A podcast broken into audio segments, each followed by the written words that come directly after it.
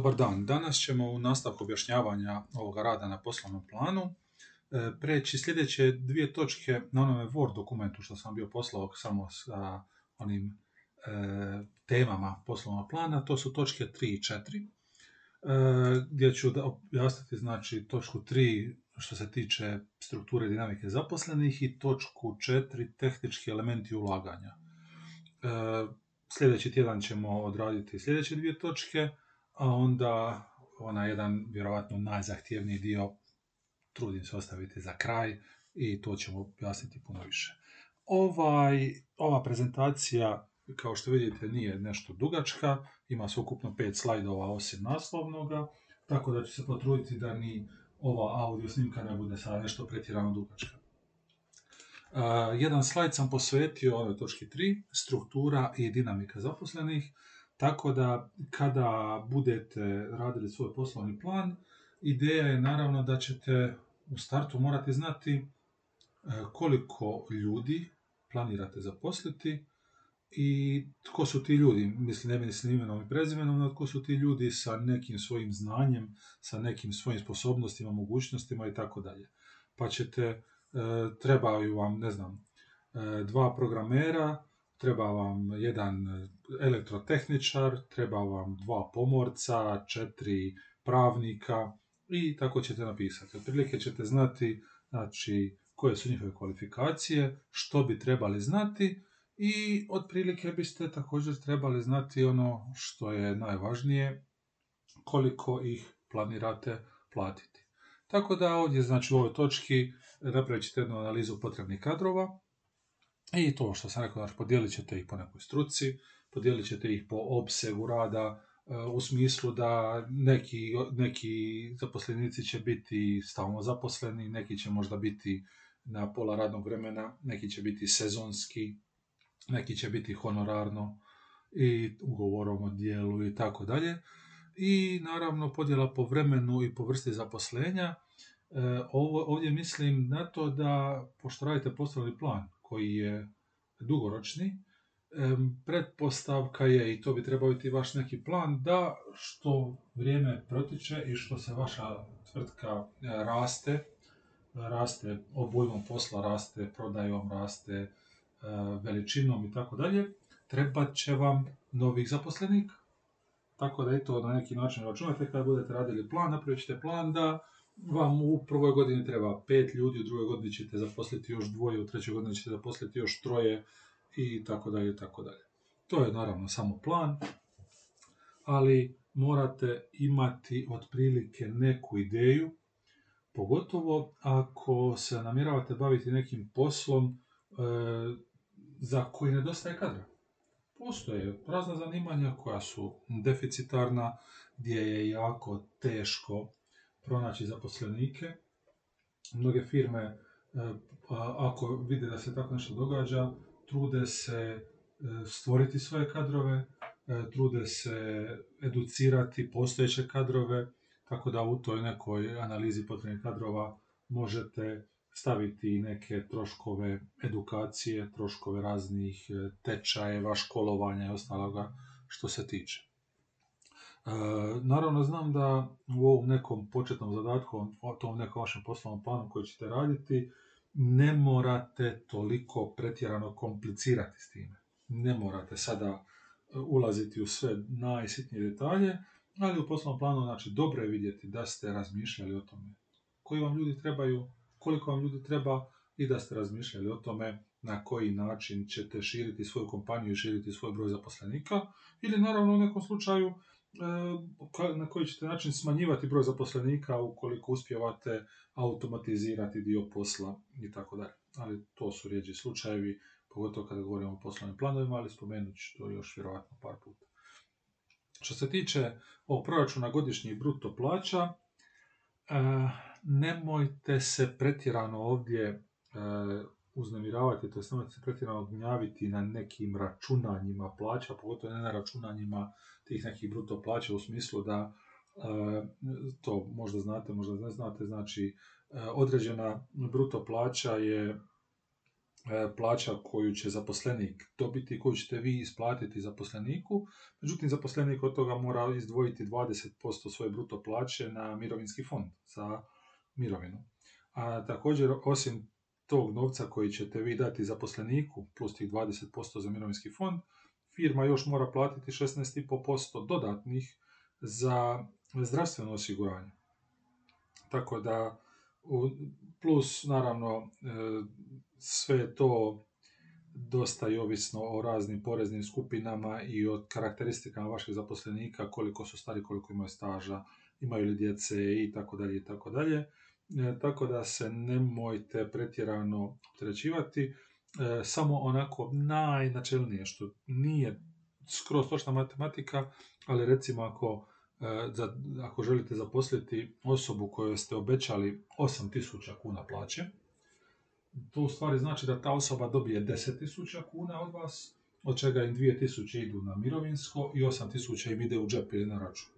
Ali na tih 10.000 vi još morate platiti 1.650 zdravstvenog osiguranja za te zaposlenike, tako da jedan zaposlenik koji dobije plaću 8.000, vas u stvari košta 11.650, Kažem, nije egzaktna matematika, zato što postoje još neke druge sitnice računanja. Kada ovdje budete radili, nemojte se opterećivati tim računanjima, nemojte se u to upuštati, zaokružite neke brojke. Prosjer, I pošto ste napravili analizu potrebnih kadrova, ovima koji, su, koji imaju bolje školovanje, imaju bolje sposobnosti, imaju bolje e, vještine, oni će dobiti višu plaću, oni koji su možda niži na ljestvici dobit će nižu plaću i onda ćete im uračunati da ćete im možda svake godine povećati plaću 5% ili 2% ili nećete i to je to. To je jedna jednostavna tablica, osmislite plaće, vi možete izabrati hoćete li vaše zaposlenika plaćati 4000 e, kuna mjesečno ili 40.000 kuna mjesečno, a budite realistični, nemojte, znači, e, ovo sve što sam sada ispričao, koliko sam se napričao, je vjerovatno e, na jednoj stranici, u jednom paragrafu vašeg poslovnog plana, jedna mala tablica e, koja govori o strukturi zaposlenika i ideji koliko ćete širiti svoje poslovanje i zapošljavati novih ljudi i jedna druga tablica koja pokazuje troškove tih zaposlenika. Sljedeća točka koja govori o tehničkim elementima ulaganjima, e, kao što vidite otprilike e, sve zavisi o tome čime ćete se baviti u tom tehničkim elementima ulaganja. E, prvi paragraf ili prvih nekoliko rečenica, prvih nekoliko paragrafa će biti taj neki opis tehničko-tehnološkog procesa. Opišite što ćete raditi, čime se vaša firma bavi, čime se planirate baviti, što će ta firma raditi, je li to neka proizvodna firma, na koji način se odvija proizvodnja, e, je li to, ne znam, kamenolom, kako lomite kamen, što radite dalje sa velikim gromadama kamenja dok ne dođe do pijeska ili čega god, je li to softverska kompanija koja radi nešto na principu određenog programskog jezika ili određene programske tehnologije, je li to neka uslužna firma koja, ko, koja ćete opisati kako u stvari ćete e, prati šamponirati kosu, brijati ljude ili šta znam. Opišite na koji način planirate funkcionirati. Naravno, e, ovdje se podrazumijeva na neki način ukoliko imate neku nevjerojatno fantastičnu poslovnu ideju e, koju ste možda patentirali ili koju namirate patentirati, nemojte baš to otkriti u detalje, otkrite onoliko koliko će ljudima biti dovoljno da shvate o čemu se radi, bez da idete u neke pretjerane sitnice, tehničke, stručne sitnice koju, za koje mislite da velika većina ljudi neće ništa shvatiti. Ali opišite taj proces, jer u tome otprilike opisu tehničko-tehnološkog procesa ćete i dati naslutiti ove sljedeće točke. Što vam treba? Koja su vam potrebna kapitalna sredstva? Kapitalna sredstva znači E, stalna imovina, imovina koju planirate koristiti neko duže vrijeme. E, u e, jednoj od sljedećih lekcija, rekao sam ovo je zahtjevnije kad budem govorio o financijama, posvetit ću jedna, jednu vježbu, baš opisu svega ovoga, ovo sada samo govorim ovdje, znači e, što se tiče e, tekstualne strane, kada dođemo do neke brojčane strane, detaljnije ćemo opisati što je to stalna imovina, e, znači u načelu imovina koju planirate koristiti duže od godine dana, imovina koja bi trebala trajati duže od godine dana. Jesu li to određeni strojevi, vozila i tako dalje i tako dalje. Više o tome možda i čak na sljedećem slajdu, ali puno više u jednoj sljedećih lekcija. E, znači, što vam treba, kakva vam sredstva trebaju, na koji način ćete ih nabaviti, hoćete li ih kupiti, hoćete li ih iznajmiti, hoćete li ih uzeti na leasing, hoćete li ih uzeti u kešu odjednom, hoćete li uzeti na 12 strata na karticu i tako dalje. Potrebna obrtna sredstva, to su znači neki razni variabilni troškovi i to ću opisati u sljedećem slajdovima, to u stvari ovaj kraj e, lekcije.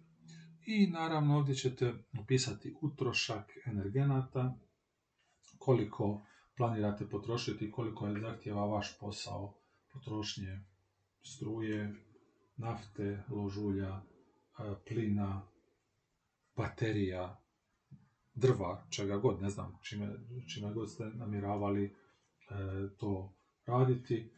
E, jedna, mislim da je dobra stvar, naravno to vi ne morate raditi, ali sada je trend u 20. godinama 21. stoljeća je naravno trend da se što manje ovisi o fosilnim gorivima, da se što manje ovisi o tim nekim nepovratnim sredstvima, e, energetskim sredstvima, tako da mnoge firme pokušavaju biti ekološki svjesne i pokušavaju pokazati koliko će njihov posao biti ekološki i opravdan, tako da u ovoj utrošku energenata, pogotovo u kompanijama koje troše poprilično puno struje ili fosilnih goriva, oni e, sve te kompanije, etablirane kompanije, na neki način pokušavaju pokazati što oni rade da bi eliminirali sve te neke troškove, ekološke troškove povezane sa, sa njima. Avionske kompanije koje troše poprilično puno nafte, kerozina za letove, sada uvode e, razne metode e, tog nekog e, eliminiranja potrošnje ugljika, taj carbon offsetting takozvani, pa je ovdje možda također dobro za razmišljati ukoliko možete svoj posao pokretati pomoću nekih energenata obnovljivih, e, obnovljivih izvora, znači pomoću vjetra, vode, sunca i tako dalje. To je jedna dobra ideja, pogotovo kada govorimo o računarstvu zadnjih nekoliko mjeseci ili zadnjih nekoliko godina sa sve većom i većom e, ne, prisutnošću blockchain tehnologije u javnosti javlja se i strah da sama blockchain tehnologija troši nevjerojatno puno struje, pogotovo kada govorimo o bitcoinima i tako dalje. I sada u zadnjih nekoliko mjeseci kada se govori o ovim non-fungible tokensima, NFT, koji, za koje se optužilo da troše nevjerojatno puno energije za kreiranje i prodavanje. Obratite malo pažnje na to, razmislite o tome, e, nešto što u ovim godinama ima jako pozitivan odjek je korištenje obnovljivih izvora energije. E, znači, malo detaljnije, već sam skoro počeo, zaboravivši da mi je to sljedeći slajd, govoriti o stalnoj imovini. Znači, imovina koju ćete koristiti duže od godinu dana, imovina za koju očekujete da će trajati, više od godinu dana, zemljište, zgrade, strojevi, prijevozna sredstva, sve neke druge e, sve neki drugi aparati koji imaju neku dugoročnu namjenu, e, važno je da su oni u službi vašeg poslovanja, znači da svi, svu tu stalnu imovinu koristite za svoje poslovanje. Ova amortizacija, godišnji utrošak stalne imovine, to ću objasniti za par tjedana kada budemo detaljnije govorili o samim e, novčanim ili brojčanim aspektima stalne imovine. E, uzmite u obzir naravno da ništa od ovoga vi tehnički ne morate imati. Ne morate biti vi vlasnici e, svega ovoga možete jednostavno zemljište, zgrade iznajmiti, možete i strojeve iznajmiti, i aute i sve ostalo. Pa je to jedno pitanje što se više isplati, na koji način i tako dalje. Međutim, u svojoj nekoj računici objasnit ćete što imate, kako imate, što imate od stalne imovine, jesu li to računala, jesu li to neki drugi strojevi, zgrade i tako dalje. I na kraju, ponovno kada budemo e, govorili e, detaljnije o brojčanoj strani, puno ću više spominjati ove troškove. Stalna imovina koju sam spomenuo je dio jedne tablice koju ćete morati napraviti na neki način u financijskom planu, bez nje, bez te tablice ne možete. Troškovi su dio druge tablice koju ćete morati imati i napraviti. Već sam spominjao znači fiksne i variabilne troškove. E, kada govorimo o tome, znači fiksni troškovi su troškovi koji su neovisni o razini proizvodnje, troškovi koje ćete imati bez obzira koliko vi radili. E, ako znači iznajmljujete e, prostor, to je trošak najamnine. E, trošak režija. Tu naravno, kao što vidite dole ispod sa zvijezdicom sam stavio energenti koje sam malo izvukao iz tih režija. I kad govorimo o režijama, pogotovo ako imate stan, kad plaćate stan, to su ono struja, voda, ali to su također i komunalna naknada, neka dom uprava, neko osiguranje. E, velika većina tih troškova je ista. E, samo za primjer, već dugi, dugi niz godina e, u poduzeće čistoća govori, obećaje, prijeti, ne znam da će nam početi obračunavati račun za čistoću, ovisno o tome koliko bacimo smeće. Trenutno sada, znači, bez obzira ako imate znači, privatni neki dom ili ako imate neko poduzeće, plaćate račun čistoći ovisno o kvadraturi vašeg prostora. Što nema baš neke pretjerane logike, e, ali zato je to fiksni trošak. Imali vi stan od 50 kvadrata ili od 150 kvadrata, plaćat ćete e, ovisno o tome koliko vam je stan ima kvadrata, ali možda u stanu od 50 kvadrata živi petero ljudi i pravi nevjerojatno puno otpada i smeća, a u stanu od 150 kvadrata živi samo jedna osoba i to ponekad i opet plaća tri put više, iako pravi tri put manje smeća.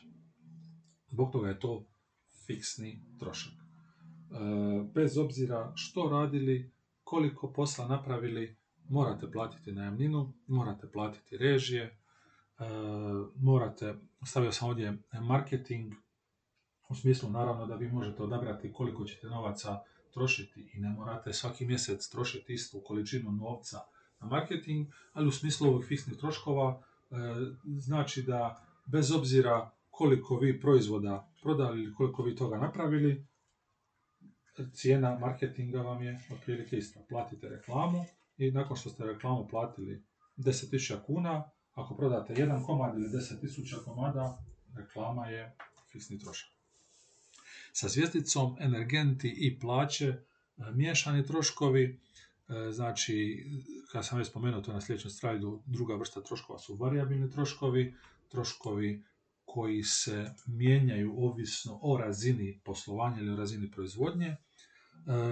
Što manje radite, što manje proizvodite, vjerojatno će vam manje raditi i strojevi, pa ćete potrošiti manje struje.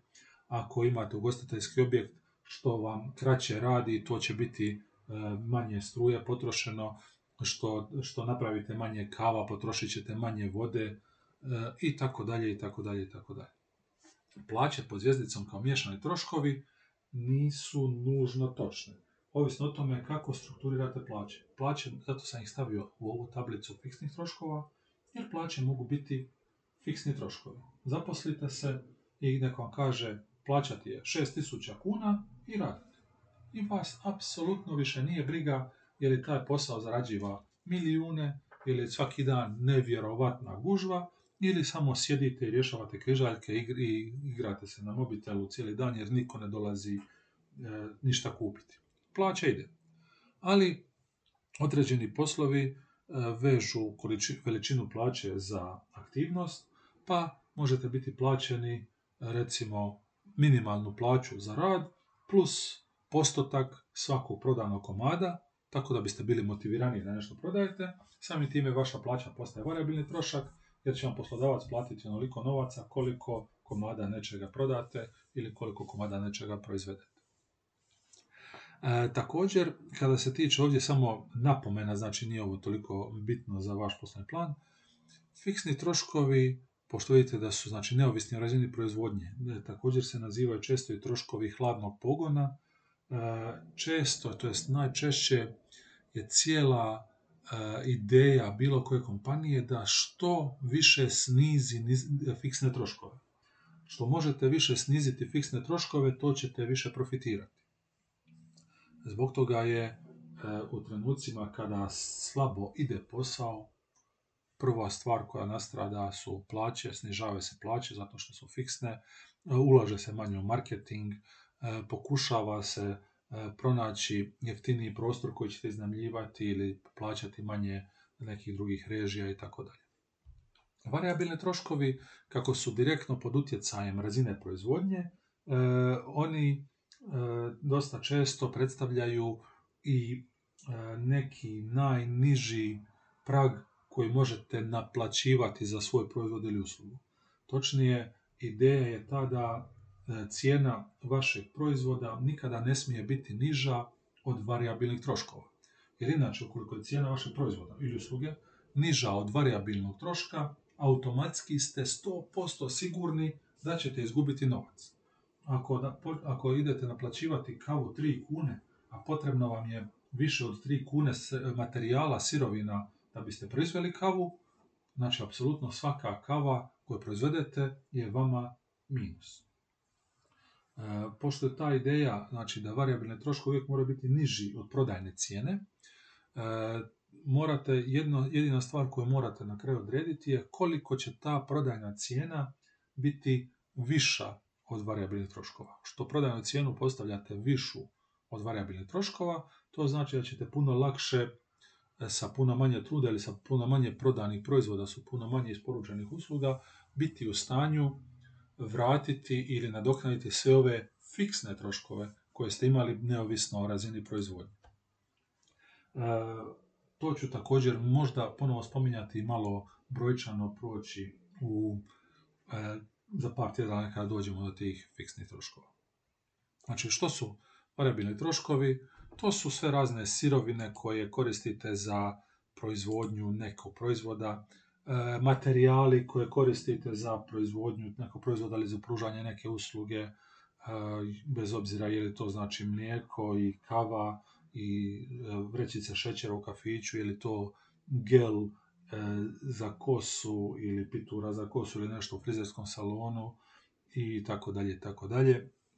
Sitni inventar također raznorazne jeftinije stvari za koje očekujete da ćete ih koristiti e, tijekom poslovanja, ali da vam neće toliko dugo trajati e, ako ste kompjuterska kompanija, znači ako ste neki programer ili nešto drugo, vjerovatno je server je e, fiksni trošak i server vam je e, stalna imovina, traće više od godine dana, radi konstantno, stalno uključenu struju, troši količinu struje, e, dok su sitni inventar raznorazni, ne znam, miševi, USB stikovi i tako dalje. I ponovno ovdje prodaj i rad kao miješani troškovi, rad sam u stvari već objasnio kroz plaću i također sam dao primjer prodaje kao miješanog troška ovisno o tome na koji način se, e, na koji način se postavite. U nekom startu, naravno, prodaja je variabilni trošak, jer za svaki prodani komad zaradite neki novac, ali i sada imate taj komad manje. E, evo, na kraju ispalo skoro 25 minuta, možda sad dok ne završim još malo više, možda čak i više nego što sam planirao to je ono sljedeće što biste trebali napraviti, o čemu biste trebali razmišljati u poslovnom planu. Točke 3 i 4, znači analizirajte koji vam kadrovi trebaju, kada vam trebaju, koliko ćete ih platiti i kakva vam imovina treba, kakva vam stalna imovina treba, kakva vam obrtna sredstva trebaju i do sljedećeg puta to bi bilo sve. Sljedeći put govorimo o lokaciji točki 5.